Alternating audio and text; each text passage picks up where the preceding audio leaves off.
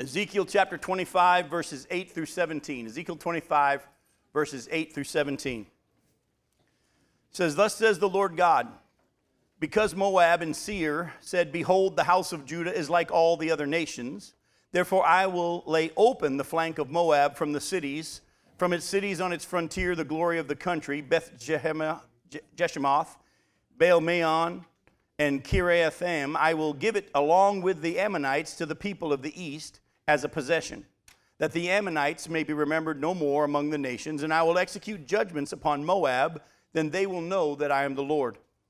Thus says the Lord God, Behold, because Edom acted revengefully against the house of Judah and has grievously offended in taking vengeance on them, therefore, thus says the Lord God, I will stretch out my hand against Edom and cut off from it man and beast, and I will make it desolate. From Teman even to Dedan they shall fall by the sword and I will lay my vengeance upon Edom by the hand of my people Israel. And they shall do in Edom according to my anger and according to my wrath, and they shall know my vengeance, declares the Lord God. Thus says the Lord God, because the Philistines acted revengefully and took vengeance with malice of soul to destroy in never ending enmity. Therefore, thus says the Lord God Behold, I will stretch out my hand against the Philistines, and I will cut off the Cherethites and destroy the rest of the seacoast I will execute great vengeance on them with wrathful rebukes. Then they will know that I am the Lord when I lay my vengeance upon them. We probably won't have time tonight to get to those verses, the last part, verses 15 and following, when the judgment on Philistia. But we're going to look tonight mainly at the judgments coming on Moab and Edom. And we see that in God's in these verses, God's promise of judgment on Moab, Edom, and Philistia. But we learned last week how the Moabites became a nation. Do you remember how the Moabites became a nation? Well, incest, exactly. That, that's the same thing, the same thing as, the, as their brother, the Ammonites, uh, the, the, and so on, actually, or cousins, if you will. The Ammonites became a nation as well with the incest with Lot and his daughters. Now, if you notice, though, in verse 8, this prophecy includes Seir. It says, Thus says the Lord God, because Moab and Seir said. Seir, by the way, is in Edom. So we're not going to deal too much with Seir just now because they'll be covered in the judgment on Edom. Seir, Mount Seir is in Edom. But I'm going to just show you a couple of passages that kind of illustrate that so you'll be with me on that. Go to uh, Genesis 32. In Genesis chapter 32, look at verses 1 through 1, 2, and 3. It says Jacob went on his way, and the angel of God, angels of God met him and when Jacob saw them, he said, This is God's camp. So he called the name of that place Mahanaim. And Jacob sent messengers before him to Esau, his brother, in the land of Seir, the country of Edom. So here the scripture shows us that Seir is in Edom. All right? You're in Genesis 32. Jump over to Genesis 36. Look at verses 20 and 21. It says, These are the sons of, the, of Seir, the Horite, the inhabitants of the land, Lotan, Shobal, Zibeon, Anah, and Dishon, Ezer, and Dishan. These are the chiefs of the Horites, the sons of Seir in the land of Edom. So here again, we see Seir is a man's name, and he was a Horite, and he had a bunch of sons, and they were all chiefs. Jump down to verses 29 through 30. It says, These are the chiefs of the Horites, the chiefs of chiefs Lotan, Shobal, Zibeon, Anah, Dishon, Ezer, and Dishan. And these are the chiefs of the Horites, chief by chief, in the land of Seir. So I just want you to see that. When go back to Exodus 25, when you see it says, "Thus says the Lord God," because Moab and Seir said, "Behold, the house of, of Judah is all like all the other nations." He's making a statement there that Moab and Seir are, are going to be judged because of their actions. Seir is in the land of Edom. All right. Now, um, did I say Exodus? I'm sorry. Thank you very much. Ezekiel, Ezekiel 25. All right? Now, both Moab and Seir are going to be judged for how they treated Israel's destruction. This is a reaction. This is God going to be said, I'm going to be judging you because of how you acted when I judged Israel and brought them into captivity in Babylon and destroyed the city. Because of how you acted when that happened, I'm going to be bringing judgment on you. They, they, they celebrated, but they mainly, as you see in verse, uh, verse 8 here, they said, The house of Judah is like all the other nations. In other words, they, were, they started saying the Israelites are not a special people. They have no privileged position before God. When God brought judgment on them because of their sin, the act, reaction of the Moabites and the Edomites were, Well, see, they're not special. And if you remember, when Moses was being used of God to bring the Israelites out of Egypt into the desert, and God got angry with the, Egypt, the Israelites, and he said, Get out of the way, Moses, I'm going to wipe them all out. And Moses said, That wouldn't look good for you, because then the other nations would say, You started to bring them out, but you weren't able to finish it. That reaction is now happening as God is judging the nation of Israel. He, he then, the people said, See, they're not a special people. They don't have a privileged position before their God. They're just like all the other nations. They're being judged as well. And God said, Because you said that, because that was your heart's reaction, I'm going to bring a judgment on you. It reminds me actually of the end of the book of Job. If you remember in the book of Job, what happened was uh, Job's friends come and they're quiet for a while with him, giving him comfort, but then they start spending the rest of the book telling him how he's being judged because of his sin. And at the end of the book, they, God says to those three friends, Because you said what was wrong about me. In other words, you thought you knew what I was doing, and you made a judgment call, and you were wrong. Folks, I'm just going to say to you be careful. When people go through stuff, it's very easy for us to assume that we know why God's doing what He's doing in their life and make judgment calls about that. Sometimes people go through stuff because of the judgment for their sin, the consequences of their sin. Sometimes they go through stuff and it's not tied to sin at all. You know, the Bible teaches that. And so be very, very careful of being someone of those people who's quick to judgment when you see someone else go through a trial. Don't be quick to judgment. You may not know what God is doing. Romans chapter 11, verses 33 and following says, Oh, the depth of the wisdom and the riches and the knowledge of God, how unsearchable are his judgments, his paths beyond finding or tracing out. You don't always know what God's doing. Don't think you do. And there's a tendency with some of us as Christians to get a little self righteous and preachy sometimes and act like we know why God's doing what he's doing.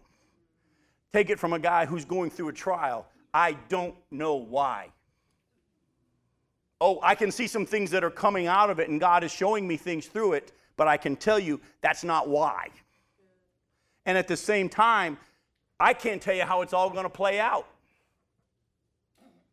But would we be right in any assessment of, well, let's just say that the cancer takes my life? Are we going to say, well, God was judging Jim? We don't know. We don't know. You don't know. I may look good for you right. I may look good for you right now up here in the front, but you know, he may be dealing with me. The Bible says there is consequences, physical consequences for persistent sin. Exactly. You don't know. That's, I guess, what I want you to see. But at the same time, I can look you in the eye and tell you, trust me, we've, we've done the sin checklist. this will make you double check, make sure you're, you're doing what you're supposed to do. But at the same time, I just want to challenge you. These people are being judged because of their wrong judgments. When God did what he did, they assumed they knew what God was doing, and they didn't. Be careful. They also rejoiced over the Babylon, Babylonians re- destroying Jerusalem, and God said he's going to give them over to the Babylonians just like he would the Ammonites. And we saw, if you go back here, take a look again, because, because you said, the house of, behold, the house of Judah is like all the other nations. Therefore, I will lay open the flanks of Moab from the cities, from its cities on its frontier of the glory of it, the country. And then it names those cities, which I'm not going to try to name again because they make my tongue hurt. I will give it along with the Ammonites, we saw them last week, to the people of the east as a possession. Who are the people of the, of the east? The Babylonians. Remember, the Babylonians, we saw last week, were going to come and, and, and, assume the land of, of Ammon. And now I'm going to give this also to the, the, Moabite land to the people of the east, which is the Babylonians. As you're going to see, though, later on in our, ju- in, in our reading of the judgment, there's more to it than them just being assumed by the Babylonians. By the way, that happened in 582, 581 BC. Remember that 586 is when the final judgment of Jerusalem happened. Just a few years later, the Babylonians came and took over the Moabite land. And the Ammonites, the Moabites, and the Edomites have all been just assumed by all the rest of the Arab nations. Do you know any Ammonites? Do you know any Moabites? Do you know any Edomites? Listen closely. The scripture says in the millennial kingdom, there's going to be the restoration of the Ammonites and there's going to be a restoration of the Moabites. There won't be a restoration of the Edomites, the Bible says. But there still are, somewhere, somehow, God knows where they are. there are still Ammonites, there are still Moabites. But as a nation, do they exist? No, haven't for a long time since when God said, You're just going to be taken over by the Babylonians. After that point, they just pretty much ceased being a nation. That's what's also very exciting about the Israelites. Think about that for a minute, folks. Think about how the nations of the earth have tried to annihilate them and wipe them off the face of the earth, yet they still remain a people and a nation. It'd be one thing if they were just a people, but the fact that they're back in their land and a nation again after so many years of being out of the land, how in the world? Ah, God. God is the answer. God is the answer. Just like Ezekiel's prophecy against the Ammonites was not the only one, so too did God speak through other prophets about the coming judgment on Moab. Go to Jeremiah chapter 48. And you say, What verses? I'll say, Yes. We're going to read chapter 48. Chapter 48 of Jeremiah, starting verse 1, concerning Moab. Thus says the Lord of hosts, the God of Israel Woe to Nebo, for it is laid waste. Kiriathaim is put to shame, it is taken. The fortress is put to shame and broken down. The renown of Moab is no more. In Heshbon they plan disaster against her. Come, let us cut her off from being a nation. You also, O madmen, shall be brought to silence. The sword shall pursue you a voice, a cry from Horonaim. Those are those names that we saw earlier in Ezekiel. Of Horonaim, desolation and great destruction. Moab is destroyed. Her little ones have made a cry. For at the ascent of Luhith they go up weeping. For at the descent of Horonaim they have heard the distressed cry of destruction. Flee, save yourselves. You will be like a juniper in the desert. For because you trusted in your works and your treasures, you also shall be taken, and Chemosh shall go into exile. That's the false God. Chemosh, what they used to burn their babies to. And with his priests and his officials, the destroyer shall come upon every city, and no city shall escape. Valley shall perish, and the plain shall be destroyed as the Lord has spoken. By the way, did that happen in the Babylonian invasion? No. The Babylonians came in and just took over their land. It wasn't destroyed. What we're seeing here is a prophecy that's still yet to be fulfilled. Give wings to Moab, for she would fly away. Her city shall become a desolation with no inhabitant in them. Cursed is he who does the work of the Lord with slackness, and cursed is he who keeps back his sword from bloodshed. That's an interesting statement here in this prophecy, as God's saying, I'm going to use these nations to judge Moab, and cursed is the nations that are the nations that I use who don't do a full job of killing them. Moab has been at ease from his youth, and he has settled on his dregs. He has not been emptied from vessel to vessel, nor has he gone into exile, so his taste remains in him, and his scent is not changed. That's another message for another time. You want to talk about a fun passage to preach from for a preacher? That passage there about how when we have life that's at ease and no real trouble, we get kind of lazy, we get kind of complacent. And sometimes, as, as uh, some of you older folks in the room take medicine, and it says on the medicine, shake before using. God does that. That'd be a fun sermon title right there Shake Before Using. Therefore, behold, the days are coming, declares the Lord, when I shall send to him pourers who will pour him and empty his vessels and break his jars in pieces. Then Moab shall be ashamed of Chemosh, and the house of Israel, as the house of Israel was ashamed of Bethel, their confidence. How do you say we are heroes and mighty men of war? The destroyer of Moab and his cities has come up, and the choices of his young men have gone down to slaughter, declares the king, whose name is the Lord of hosts. The calamity of Moab is near at hand, and his affliction hastens swiftly. Grieve for him, all you who are around him, and all who know his name. Say, How the mighty scepter is broken, the glorious staff. Come down from your glory and sit on the parched ground, O inhabitant of Dibon. The, for the destroyer of Moab has come up against you. He has destroyed your strongholds. Stand by the way and watch, O inhabitant of Aroer. Ask him who flees and her who escapes. Say, What has happened? Moab is put to shame, for it is broken. Wail and cry. Tell it beside the Arnon. That's the river Arnon, where they were. That's where the Moab was. That Moab is laid waste. Judgment has come upon the tableland, upon Holon and Jahaz and Mepha and Dibon and Nebo and Boy, that's a good one there. Beth Diblathaim and Kiriathaim and Beth Gamul and Beth Meon and Kerioth and Bozrah. We know Bozrah. And all the cities of the land of Moab, far and near, the horn of Moab is cut off, and his arm is broken, declares the Lord. Make him drunk because he magnified himself against the Lord, so that Moab shall wallow in his vomit, and he too shall be held in derision. Was not Israel a derision to you? Was he found among thieves that whenever you spoke of him, you wagged your head? Leave the cities and dwell in the rock, O inhabitants of Moab. Be like the dove that nests in the sides of the mouth of a gorge. We have heard of the pride of Moab. He is very proud of his loftiness, his pride, and his arrogance, and the haughtiness of his heart. I know his insolence, declares the Lord. His boasts are false, his deeds are false. Therefore I wail for Moab. I cry out for all Moab. For the men of Kirahasheth I mourn. More than for Jazer, I weep for you, O vine of Sibmah. Your branches, branches passed over the sea, reached to the sea of Jazer. On your summer fruits and your grapes, the destroyer has fallen. Gladness and joy have been taken away from the fruitful land of Moab. I have made the wine cease from the wine presses. No one treads them with shouts of joy. The shouting is not the shout of joy. From the outcry at Heshbon, even at Elealeh, as far as Jahaz, they utter their voice. From Zoar to Horonaim to Eglath, Eglath for the waters of Nimrim also have become desolate. And I will bring to an end in Moab, declares the Lord, him who offers the sacrifice in the high place and makes offerings to his God. Therefore, my heart moans for Moab like a flute, and my heart moans like a flute for the men of Kiriahasheth. Therefore, they, the riches they gained have perished. For every head is shaved and every beard cut off. Oh, on all the hands are gashes, and around the waists is sackcloth. On all the housetops of Moab and in the squares there is nothing but lamentation. For I have broken Moab like a vessel for which no one cares, declares the Lord. How it is broken, how they wail, how Moab has turned his back in shame. So Moab has become a derision and a horror to all that are around him. For thus says the Lord Behold, one shall fly swiftly like an eagle and spread his wings against Moab. The city shall be taken and the stronghold seized. The heart of the warriors of Moab shall be in that day like the heart of a woman in her birth pains. Moab shall be destroyed to be no longer a people because he magnified himself against the Lord. It wasn't really that they were talking against the people of Israel, but when they talked against the people of Israel, who were they really talking against? God Himself.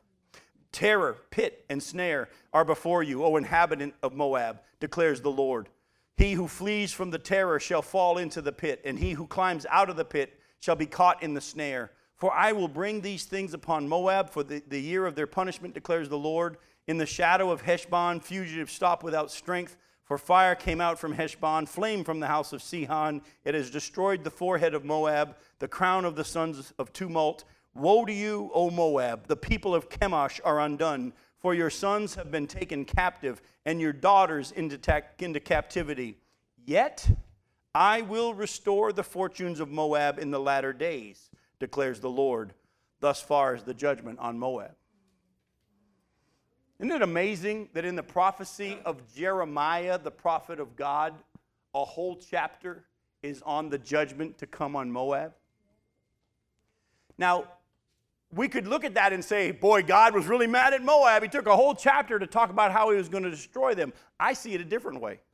I don't know if you caught it, but in verses 37 and following, you see that, actually, no, verses 35 and following, God was moaning and lamenting that he had to judge them. The reason God gives such a long passage of warning to Moab and judgment on Moab is he cares for the people of Moab and he wants them to repent.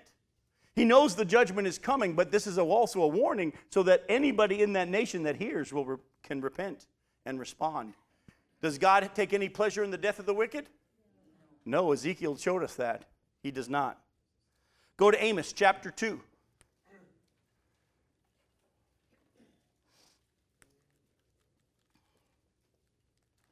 Look at verses 1, 2, and 3.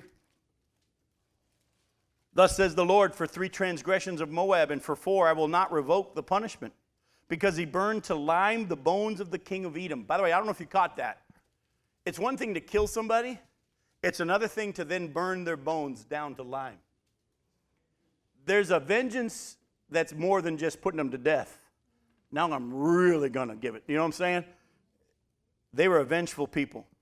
They burned the bones, the, the bones uh, to lime the bones of the king of Edom. So I will send a fire upon Moab, and it shall devour the strongholds of Kerioth and Moab shall die amid uproar, amid shouting and the sound of the trumpet. I will cut off the ruler from its midst, and it will kill all its princes with him, says the Lord. Go to Isaiah chapter 15.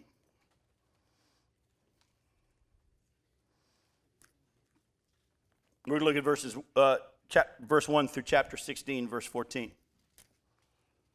An oracle concerning Moab. Because Ar of Moab is laid waste in, in a night, Moab is undone.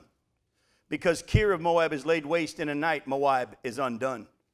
He has gone up to the temple to Dihon, to, sorry, to Dibon, to the high places to weep over Nebo and over Medeba. Moab wails. On every head is baldness, every beard is shorn.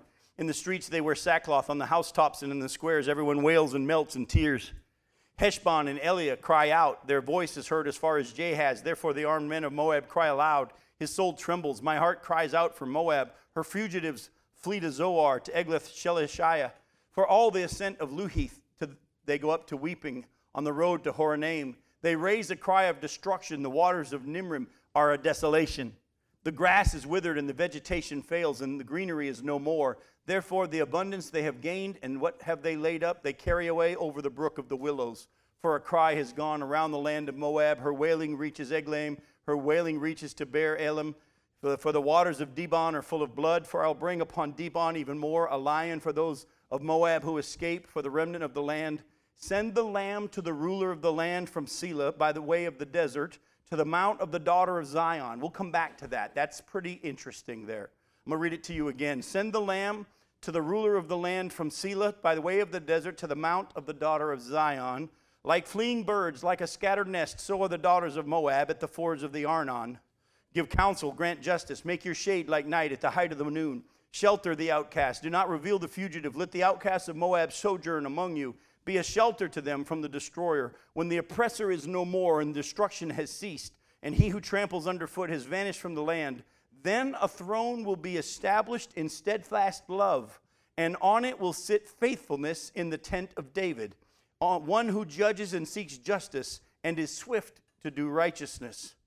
We have heard of the pride of Moab, how proud he is, of his arrogance, his pride, and his insolence. In his idle boasting, he is not right. Therefore, let Moab wail for Moab. Let everyone wail, mourn, utterly stricken for the raisin cakes of Kiriahesheth.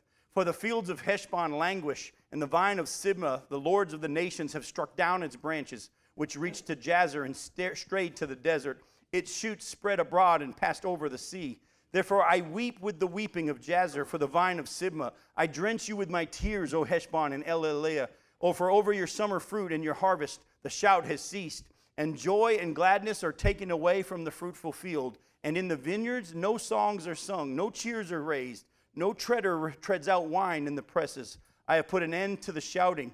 Therefore, my inner parts moan like a lyre for Moab. There again, we see God moaning over the, the judgment that's coming on them in my inmost self for Kiriasheth.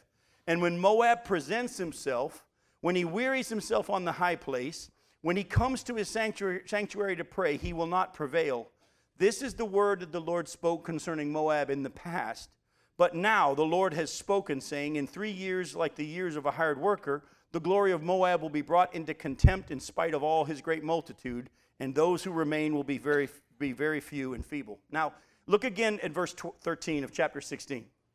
This is the word that the Lord spoke concerning Moab in the past. You could read that in this translation and say that that means all those judgments are about what had happened in the past. No, that in the past should be better translated. These are the words of uh, that Lord spoke concerning Moab that he spoke earlier. In other words, these are all the words that God had said earlier about what is coming on Moab. But then at that point, he says, in three years from the time that that prophecy of Isaiah happened, they're going to be judged. And that's when the Syrian, I'm sorry, the Assyrians began attacking them.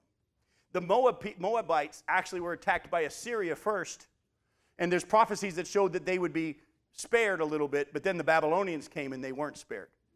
But I want you to see that it's very clear that this prophecy of chapter 15 and 16, especially major parts of it, we're not talking about things that happened in the past to Moab, but things that are still yet future.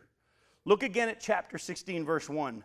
Send the lamb to the ruler of the land from Selah by way of the desert to the mount of the daughter of Zion. So the lamb, by the way, is not Jesus yet.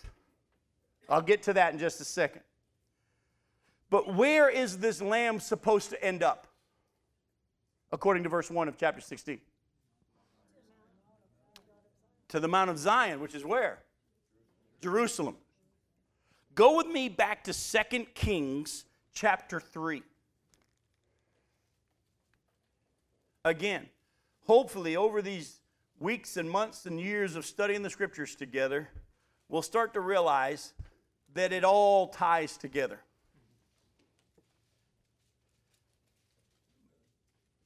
As you're about to see in chapter 3 of, of 2 Kings, verses 4 through 6, Moab used to give lambs as a tribute to the king of Israel, the northern kingdom. Look at chapter 3, verse 4. Now, Mesha, the king of Moab, was a sheep breeder, and he had to deliver to the king of Israel 100,000 lambs and the wool of a 100,000 rams.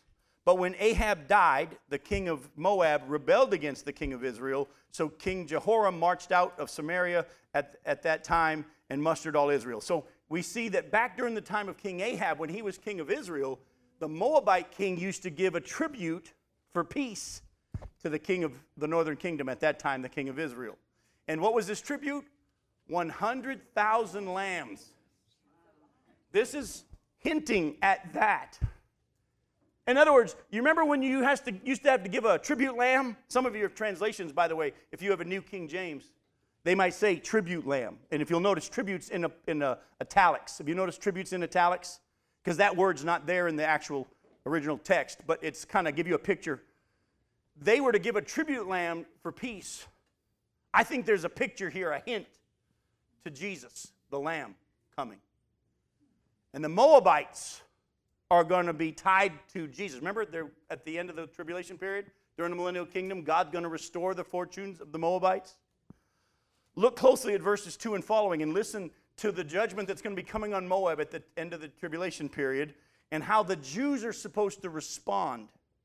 Like fleeing birds, like a scattered nest, so are the daughters of Moab at the fords of the Arnon. Give counsel, grant justice, make your shade like night at the height of noon. Shelter the outcast, do not reveal the fugitive. In other words, the ones that are running in the judgment, that are seeking refuge, don't give them away. Let the outcasts of Moab sojourn among you, be a shelter to them from the destroyer when the oppressor is no more and destruction has ceased, and he who tramples underfoot has vanished from the land. Then a throne will be established in steadfast love and on it will sit in faithfulness in the tents of David, one who judges and seeks justice and is swift to do righteousness. Guess who that is? That's Jesus when he sets up his millennial kingdom. We don't have time to get there, but folks, let me just say to you, as we, whenever we get to that section of Ezekiel and we start looking at the millennial kingdom and the distribution of the land to the nation of Israel and the tribes and all the, the places they're going to get in the parcels of land, the, is right now the land of Israel is just a small, small portion of what had God promised Israel ultimately. And when that day comes and Israel during the millennial kingdom is their fortunes are restored and they get everything that God had promised them. And by the way, even in their heyday, they didn't get all that God had promised them. When they do, they're going to be inhabiting Jordan, parts of Saudi Arabia. The area we know now is Philistia, but that's now might just jumped out of my brain. It'll come back to me. Well, that's Philistia is what it was called, but who's living there now? Uh, keep going north. No, not Lebanon. Thank you. The Lebanon, Lebanon. That whole area is going to be given to the Jews. And so in the land of Moab, when the judgment comes on Moab, the Jews are told, the ones who are seeking refuge when this comes, rescue, spare them. Take them in, hide them, because they're going to be added in to that group of people that worships the Lord Jesus Christ. Yes, ma'am. Sure. An opportunity, possibility, or whatever, that instead of going to Petra, the Jews during the tribulation actually flee to Moab because Jordan is not, Jordan is spared. Well, and again, people have been saying Petra because it's in Moab. It's in that area. Right. So. We don't know. But there's supposedly a duplication of the um, temple in Jordan. again, couldn't tell you. But Jordan, if you do a study of the map, and I actually was doing that with Tony Kessinger last night as we were kind of wrestling over this. uh, uh, we came to realize that where Jordan's boundary is now, Moab carried over into Saudi Arabia a little bit more back in that day. So, you know, but so, a lot of prophecy people like to say it's Petra that they run to, but we don't know. But we know it's in the land of Moab, in the area of Bozrah, wherever that was. That's where they're going to run. All right, now, when Ezekiel says that the Moabites and the Ammonites will be remembered no more among the nations, he's not saying that we'll, they'll never again be a Moabite. Back in, go back to Ezekiel 25, and you'll see in verse uh, 10 I will give it along with the Ammonites to the people of the east as a possession, that the Ammonites may be remembered no more among the nations. And I will execute judgments on Moab, then they'll know that I'm the Lord. By the way, do the Moabites know that he's the Lord yet? No, so hasn't happened yet. When Ezekiel says that the Moabites and the Ammonites will be remembered no more among the nations, he's not saying that there will never again be a Moabite or an Ammonite, but that these nations would be absorbed by the surrounding Arab nations as they are today. Remember, Ruth was a Moabite. Y'all remember that? Ruth was a Moabite. Go to Jeremiah chapter 48, and well, actually, we're not going to do that. I'll just say them to you fast because I want to keep moving. Jeremiah 48, verse 7 said that the Moabites in the latter days, Moabites will be restored. The, the, the fortunes of Moabites will be restored. And in Jeremiah 49, verse 6, it says that the, the fortunes of the latter days, the fortunes of the Ammonites will be restored. So there's still going to have to be an Ammonite and a Moabite for their fortunes to be restored but they've been absorbed. Just like I said earlier, the Ammonites, the Moabites, the Edomites, they've all been absorbed into the nations right now. But the Jews haven't been. Now, next, Ezekiel prophesies about Edom's judgment. In verses 12 through 14, we see a prophecy about Edom's judgment. Edom was Esau's descendants. I don't know if you um, know that or not or remember that. We already saw that Seir was in Edom. But Edom actually is referring to the descendants of Esau. Remember the twin brothers, Jacob and Esau? Edom actually is referring to Esau's descendants. Let me show you what. Go to Genesis 36.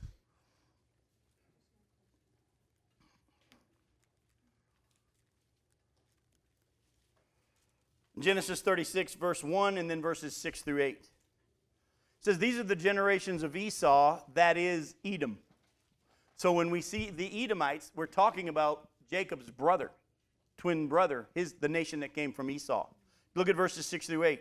Then Esau took his wives and his sons and his daughters and all the members of his household, his livestock, all his beasts, and all his property that he had acquired in the land of Canaan. He went into a land away from his brother Jacob, for their possessions were too great for them to dwell together.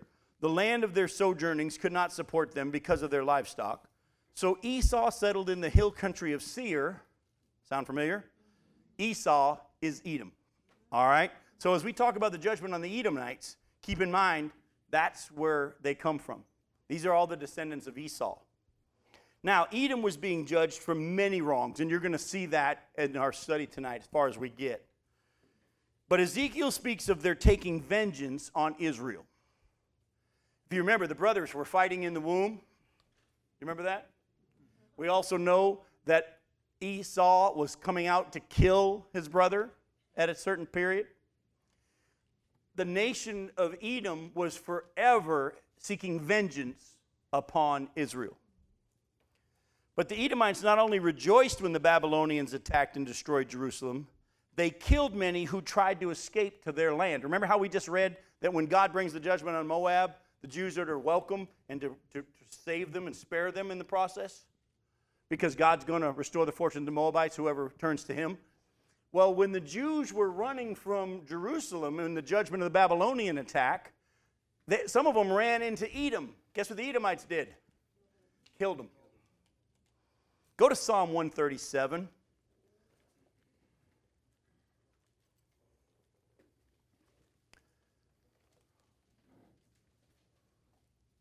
Listen to Psalm 137.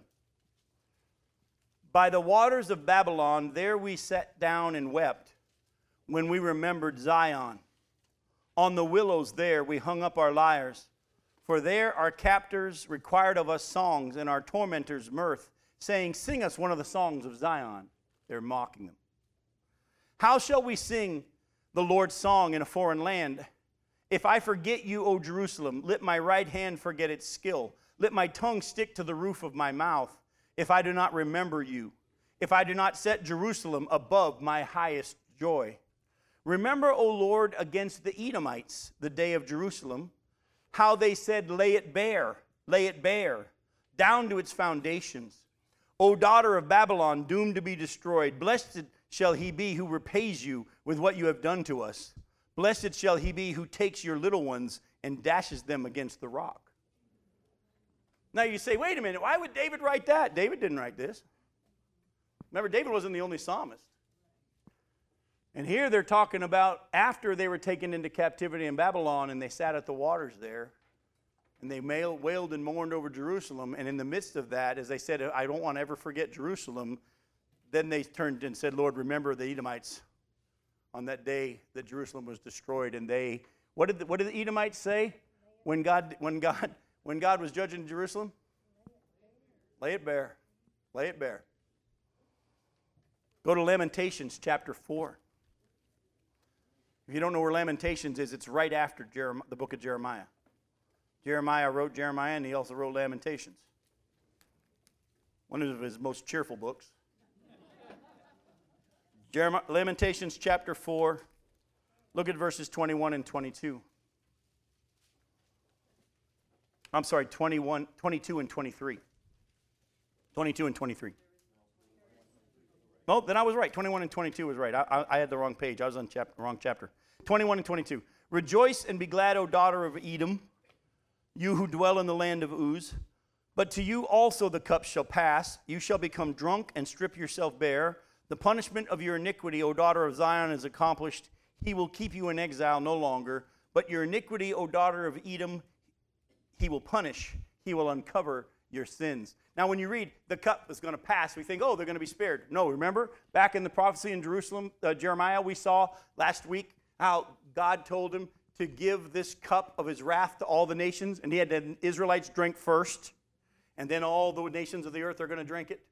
That's what he's talking about. The cup's going to pass to you, and you're going to have to drink it. And he's going to judge them all because of their sins. Go to Amos chapter 1. By the way, if you're getting a little weary of the scriptures, you better take a vitamin. Because I was telling Nicole tonight at dinner, there's going to be a lot of scriptures. And she taught a Sunday school class for, for her Sunday school class uh, Sunday, and she goes, Did you have 16 passages? Because I had 16 passages in my Sunday school class. And I said, Well, let me check. And I pulled out my notes and I counted 20 something passages. So she's getting there. She's getting there. Amos chapter 1, verses 11 and 12. Thus says the Lord, for three transgressions of Edom and for four, I will not revoke the punishment. But because he pursued his brother with the sword and cast off all pity, and his anger tore perpetually, and he kept his wrath forever, so I will send a fire upon Teman, and it shall devour the strongholds of Bozrah. So why, why are they being judged here? Why is Edom being judged here? Because he's always kept his wrath toward who? Toward Israel, toward his brother. Folks, you know the scripture is very, very clear that we are to love all people, but especially the scripture says those who are of the household of faith. Let me just say to you, whoever's listening, either here in the room or online, if you have a problem with your brother, you need to go get it fixed. The Bible is very, very clear that if you want to go worship the Lord, but you got an issue with your brother, you leave the gift at the altar and you go make it right with your brother because you're wasting your time thinking you're worshiping because God knows your heart. And don't give me this, well, you have to forgive someone after they ask. That's not what the Bible teaches. Jesus was on the cross and no one was saying, Forgive us. Yet he cried out, Father, forgive them. They don't know what they're doing. Jesus told Peter, You're going to deny you even know me, but I've already prayed for you. I've already prayed for your forgiveness. And when you return, strengthen your brothers. Don't sit back and think, Well, I'll forgive when they ask me to forgive them. No, that's not what the Bible teaches. You forgive them whether they ever respond to it. As far as it lies with you, live at peace with everyone, and God keeps track of your heart toward your brother. And Jim, it's amazing that, that it's the Holy Spirit because in and of ourselves, we can't forgive, but when we ask God to, to give that forgiveness to the other, Exactly. it's amazing. When we ask the Lord to, okay, you want me to forgive my brother? I can't, but you live within me and you'll empower me to do everything you ask me to do. Lord, give me that heart. And He will, folks. You ask Him and you believe it, He will. He'll give you a heart of forgiveness. Edom was uh, to be judged, like I said, for many, many wrongs. Once again, Jeremiah 2 prophesied against a similar land that Ezekiel did. Go to Jeremiah chapter 49 and start in verse 7. I don't know if anybody's caught it yet. As we continue to look at the judgment on the Gentile nations, Isaiah prophesies about these exact nations. Jeremiah prophesies against these exact nations. Ezekiel, Amos, you're going to see Obadiah tonight. Folks, if you look at a map and look at the Gentile nations that are described as being judged in the prophecies, they're the ones all right around the nation of Israel right now. Psalm 80. Actually, it's Psalm 83. Psalm 83. All right, but we won't get to that one tonight. That's not even on the list. Look at Jeremiah 40, uh, 49, verse 7. Concerning Edom Is wisdom no more in Teman? Has counsel perished from the prudent? Has their wisdom vanished? Flee, turn back, dwell in the depths, O inhabitants of Dedan. For I will bring calamity of Esau, the calamity of Esau upon him, the time when I punish him. If grape gatherers came to you, would they not least leave gleanings? If thieves came by night, would they not de- destroy only enough for themselves? But I have stripped Esau bare. Wait a minute, I thought we were talking about Edom. It's the same. God's tied it all the way back. I have uncovered his hiding places, and he is not able to conceal himself. His children are destroyed, and his brothers and his neighbors, and he is no more. Leave your fatherless children, I will keep them alive, and let your widows trust in me. For thus says the Lord If those who do not deserve to drink the cup must drink it, will you go unpunished?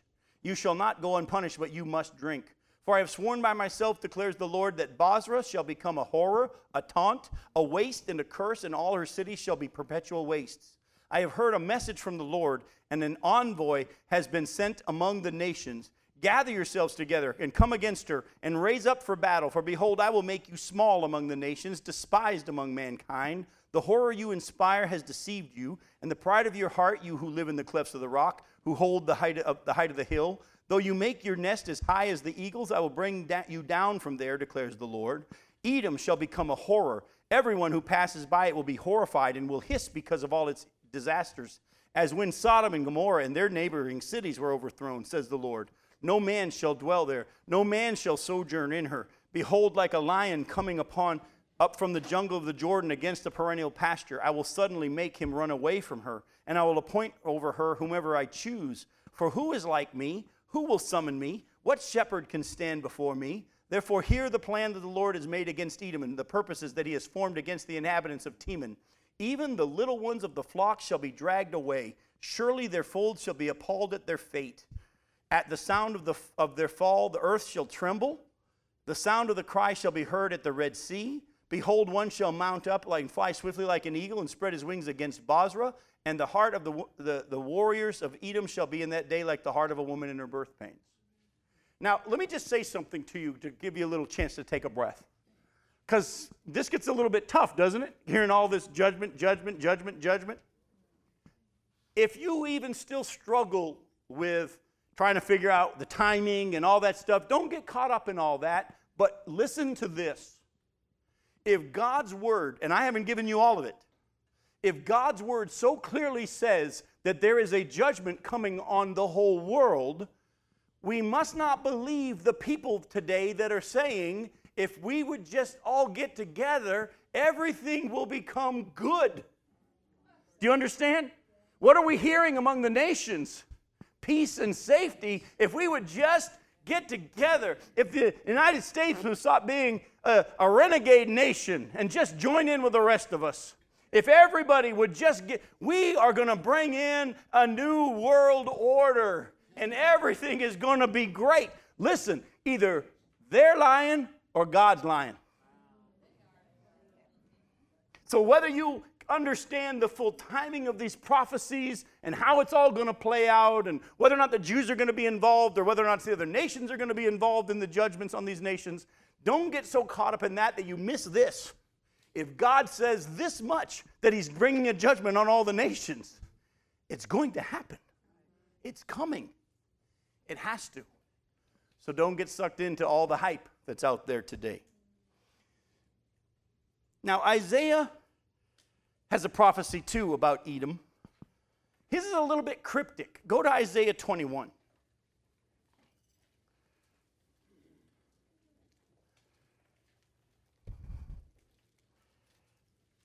Look at verses 11 and 12. By the way, Dumah, as you're about to see, is in the land of Edom. The oracle concerning Dumah. One is calling to me from Seir, Watchman, what time of the night? Watchman, what time of the night? The watchman says, Morning comes and also the night. If you will inquire, inquire. Come back again. Somebody want to get up, stand up, and give us a, a, an interpretation of this? It's a toughie, isn't it? Well, let me try to explain it to you. This prophecy was during an Assyrian attack on Edom. Keep this in mind. Remember, Isaiah prophesied before Jeremiah did. Jeremiah prophesied, and then overlapping in Jeremiah's prophecy, Ezekiel began to prophesy while they were captive in Babylon.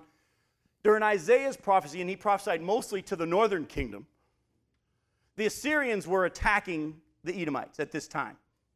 And they're going through a time of night. It was dark because the Assyrians were attacking Edom. And the question to the watchman is what time of the night? In other words, how, how, how far are we into the night? In other words, how much longer is this Assyrian attack? Are you with me? Do you understand what I'm saying? They're saying, Watchman, how far into the night are we? What's the time of the night? How much longer the darkness? The watchman, again, what? How much longer the darkness of the Assyrian attack? The watchman says, Morning will come soon. In other words, the Assyrian attack will be over. But also, the night's coming again right after that. Did you catch that? That's referring to the Babylonian attack. Like I told you earlier, the prophecies were saying to Moab and to Edom, You're going to be spared. There's going to be a remnant of your people left over after the Assyrian attack. But no promises like that during the Babylonian attack, and they became no longer a nation after the Babylonian attack. So if you're going to inquire, go ahead and inquire, but you might want to come back again because you're going through an attack now. It's going to soon come to an end, but then the darkness is going to come again because the judgment of the Babylonians is going to come not long after that. Remember, the Babylonians took over the Assyrians, and then the Babylonians took over even more. All right? So we see here that there's a prophecy about the Assyrian attack, but a hint at the Babylonian attack. Now, I don't know if you know this or not, but there's more. Go to Malachi chapter 1. This one's kind of cool. And this is very crucial for us we need to really get Malachi. Because remember, Malachi is the last prophecy of the Old Testament.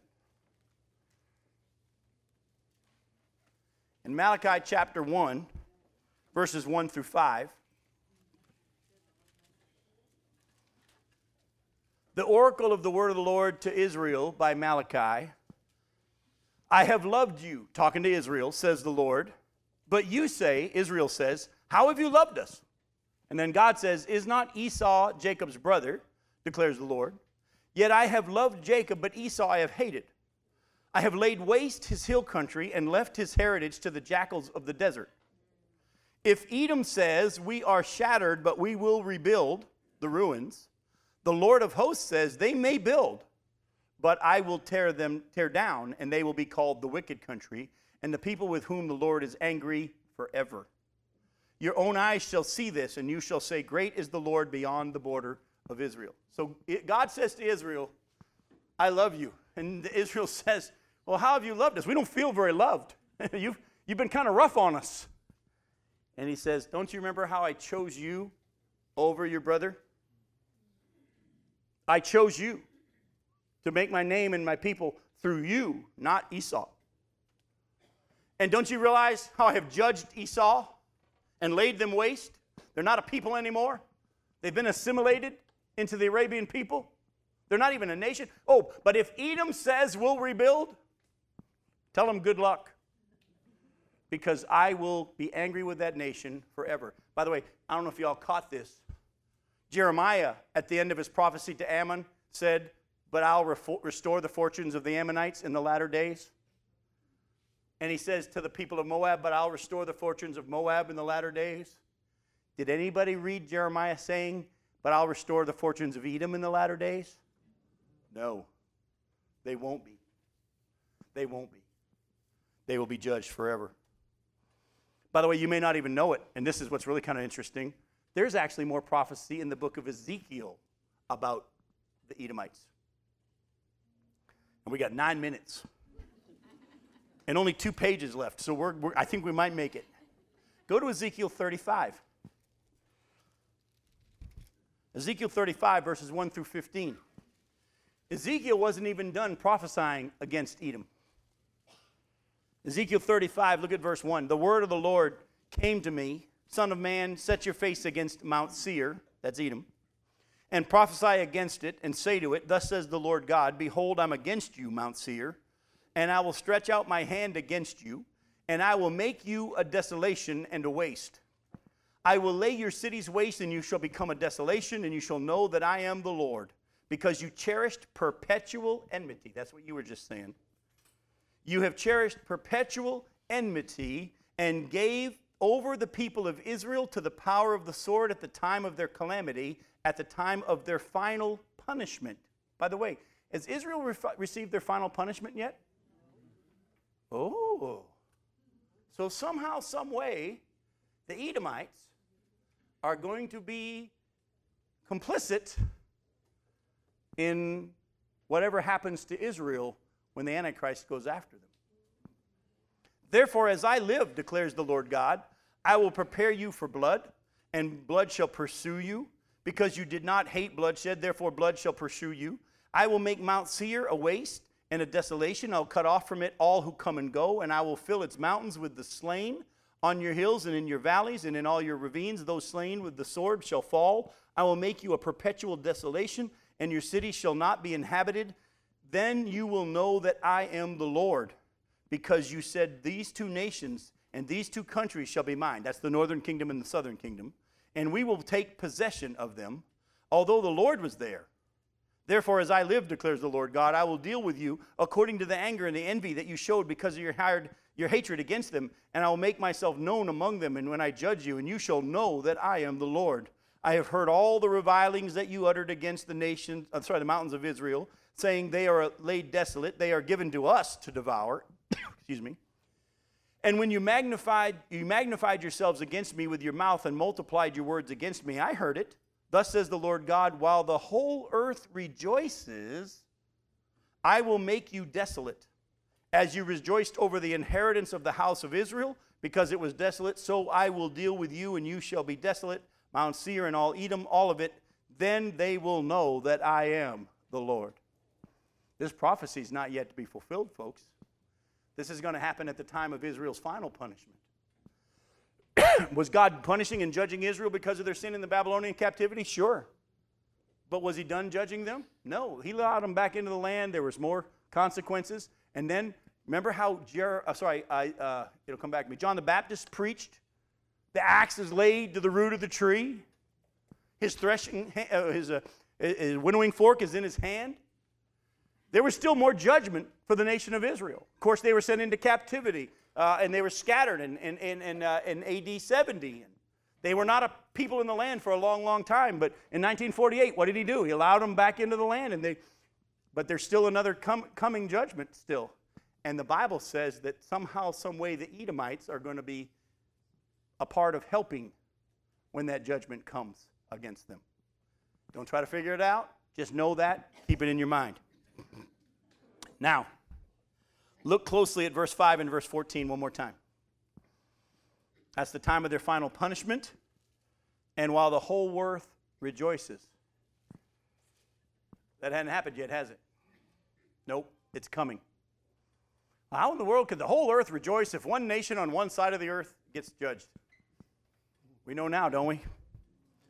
Let's go to one more book Obadiah. Now, if someone asks me what chapter, you've never read Obadiah. Actually, as you're about to see in the time we have left tonight, Obadiah's whole prophecy is about Edom. And listen to it the vision of Obadiah.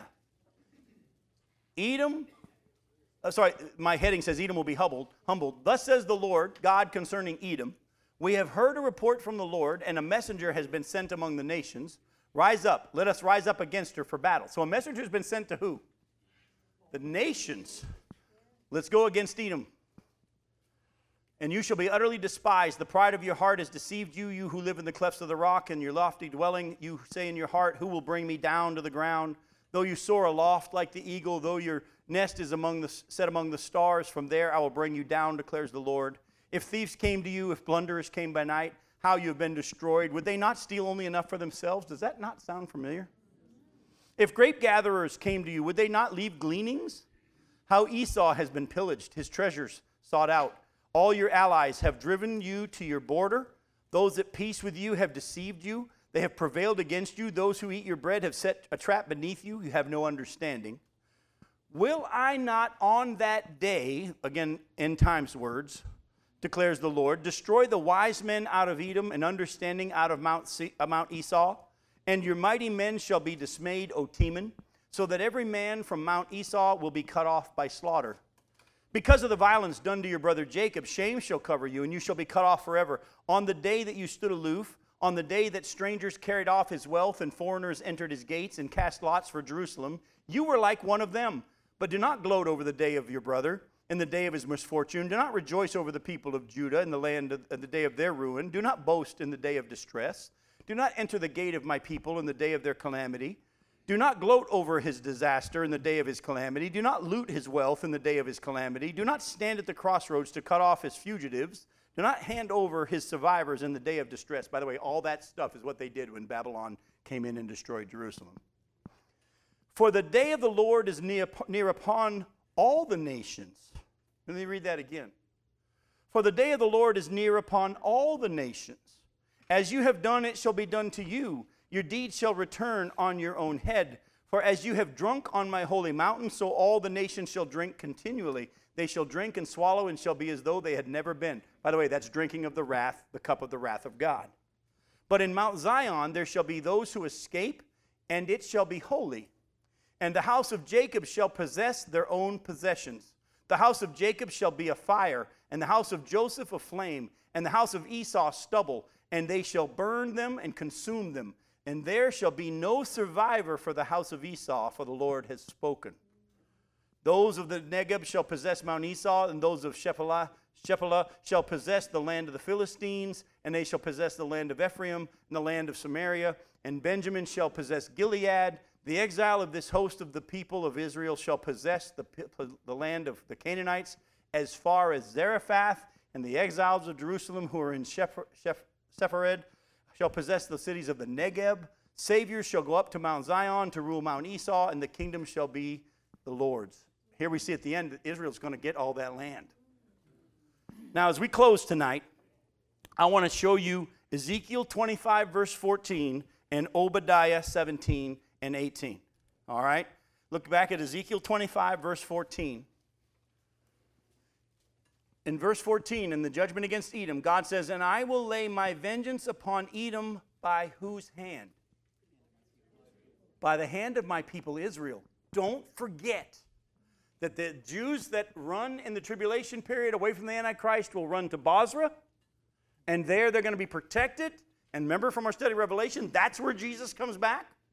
And from that point there, defeats his enemies all the way to the Battle of Armageddon, all the way to Jerusalem. And he's going to be using, God's going to be doing it, but the people of Israel will be with him. Look at again at Obadiah verses 17 and 18. But in Mount Zion there shall be those who escape, and it shall be holy. That's Jews. And the house of Jacob shall possess their own possessions. The house of Jacob shall be a fire, and the house of Joseph a flame, and the house of Esau stubble, and they shall burn them and consume them, and there shall be no survivor for the house of Esau, for the Lord has spoken. So somehow, some way, when God brings this judgment, the Jews are going to be there when it happens. As they begin to take possession of all that God has for them as He restores their fortune. The short version tonight, folks, is this pray for the people of Israel. You better be pro, pro, pro, pro, pro Israel. And pray that our nation even becomes more pro Israel than they are, because I honestly believe that's the only thing keeping us alive now. Hey, I love you. I'll see you in a couple of weeks.